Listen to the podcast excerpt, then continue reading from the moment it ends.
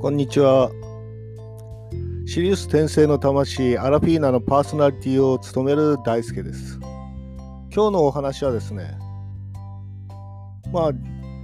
テレパシーがわかると言っている私の生い立ちになります。特殊な能力を持って生まれてきたんじゃないかとか、まあそういう話もあると思うので、まあどういう環境で育ってきたか、まあどういう経験をしてきたか、まあ私の能力についての話をしていきたいと思います。まず家庭環境としては、まあ普通のね、ごく一般の家庭で3人兄弟の中の真ん中で生まれてきました。なので特別な、まあ、環境でもなくごく普通の家庭でした。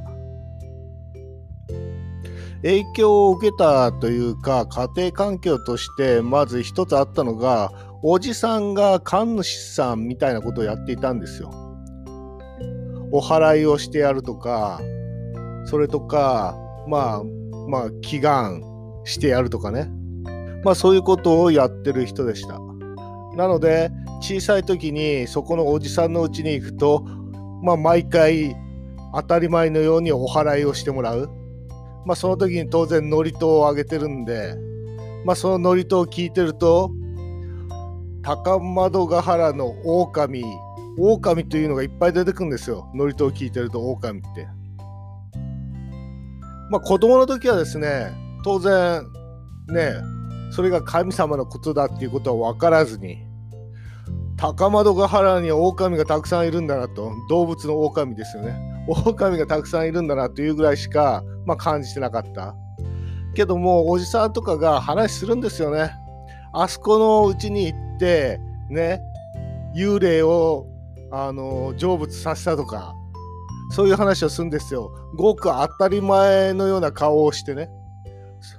まあそういう話をずっと聞いていたんで当然幽霊がいるとかいないとかというレベルじゃなくてね幽霊はいるんだと。当たり前のようにいるんだと。まあそういうふうな環境はありました。そうするとどういうことが起きたかっていうとまあごく当たり前にあの怖がりの少年でした。まあそれぐらいかな子供の時っていうのは。だからその特別にその幽霊を見たとか幽霊の話が聞こえたとかそういうことは一切ありませんでした。ただ単純におじさんがそういうことをやってたんで、まあ、その話を聞いて幽霊はいるんだなっていうふうに、まあ、考えていたと。まあそれは、まあ、大きくなって働き始めてからもう全然変わらなくてまあ幽霊はいるんだなと。テレビで義母愛子がやってたうわこの人幽霊見えるんだとかねなんか話も聞けるみたいだぞとまあそういう風なのを見て楽しんでるような感じでしたね自分にそういう能力があるとかないとかっていうところはまるっきりまあごく一般の日本人の常識として幽霊は見えないし話も聞けないしまあそういう感じでしたよね。これが変わったのが変わったというかあのー、まあ変わったんですよね。考え方が変わってきたっていうのは。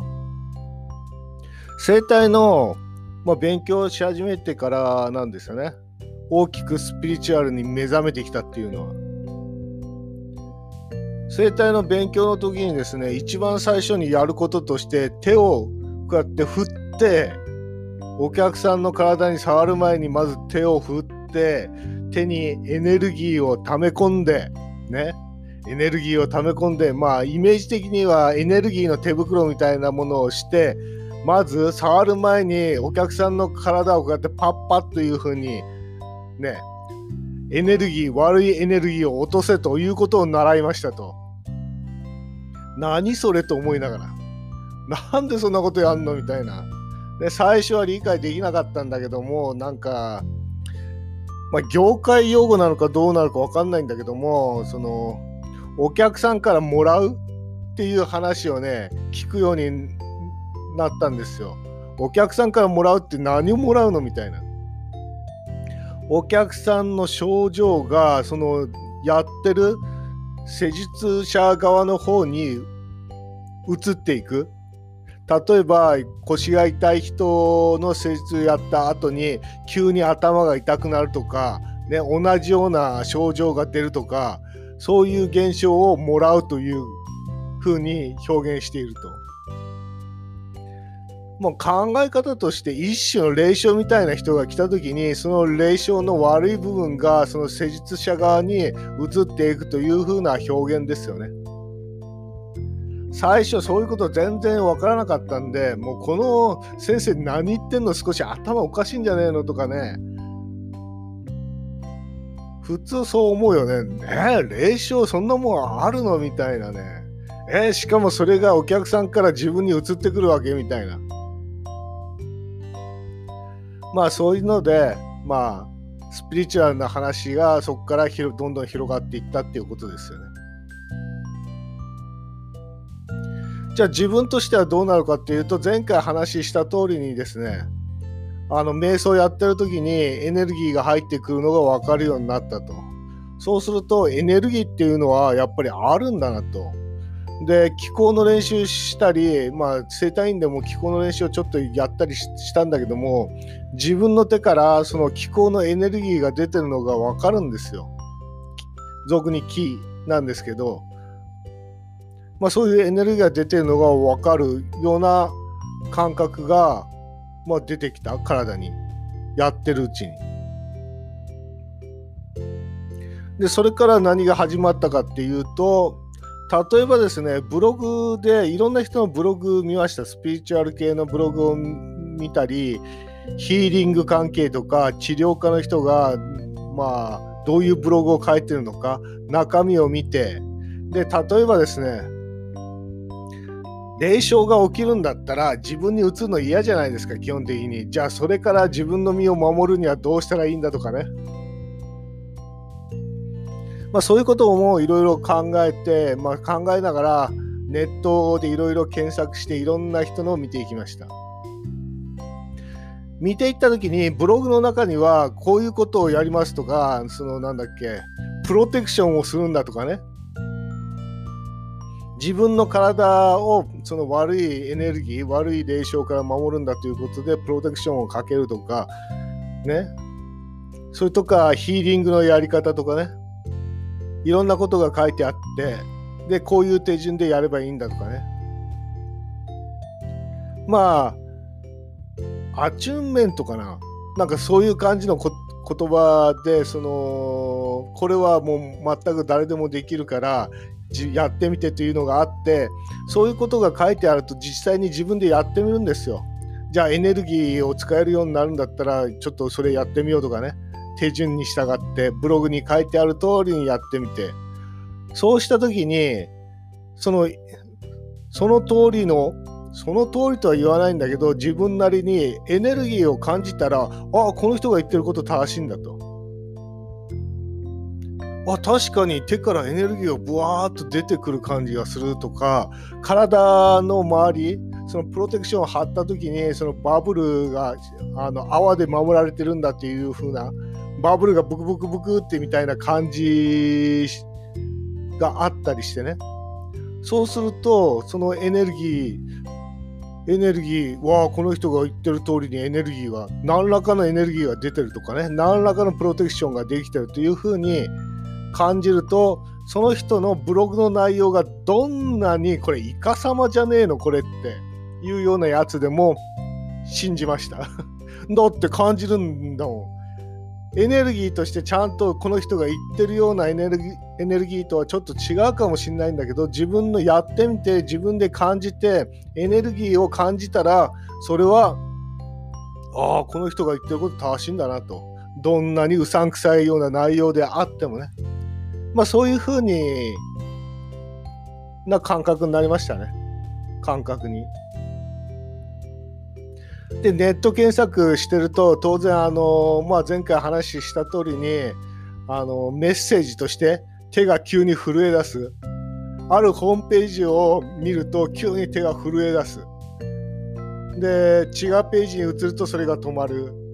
あ、じゃあこのホームページに書いてあることやれっていうことか、みたいな。だからいろんなねあのヒーリング関係とかプロテクション関係とかそういう類のものを全て、まあ、受けてきました。ヒーリングプロテクションまあいろいろありますよね。錬金術師になるとかさ陰陽師のテクニックをまあ習得するとかねまあいろんなの手が震えたらああこれやれっていうことねみたいな感じでそれはそれは勉強してきたと。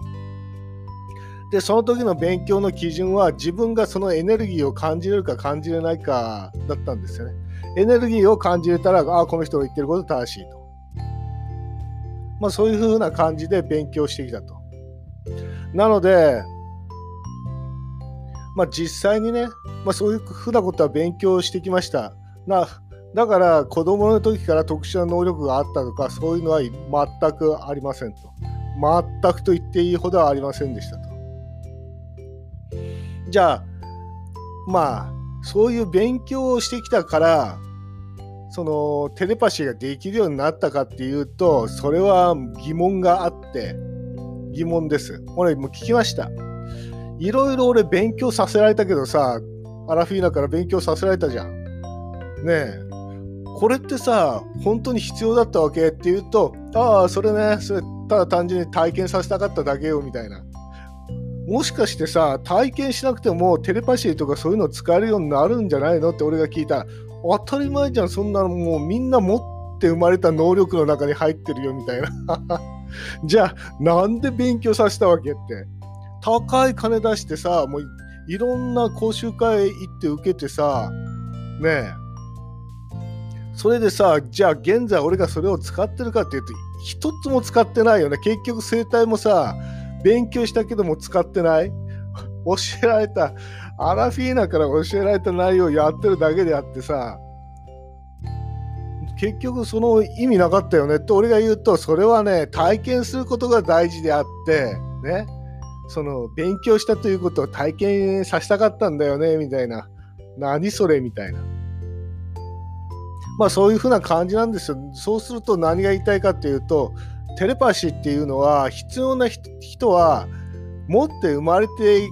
くるんだと能力として。ただそれに気づかないだけであってまあね必要な人は持って生まれてくるよと。テレパシーが必要な人っていうのはどういう人かっていうと会話をしないと人生を修正できない人。例えば私なんかやりたいことやるんだというふうにいつも考えてるんでもう暴走するわけだ。ひらめいた瞬間に右行けあこれは絶対右だと思ったら右行っちゃうんだよね。ダーンと。そうするとそれを止める必要があるんだと。止める必要が。ね。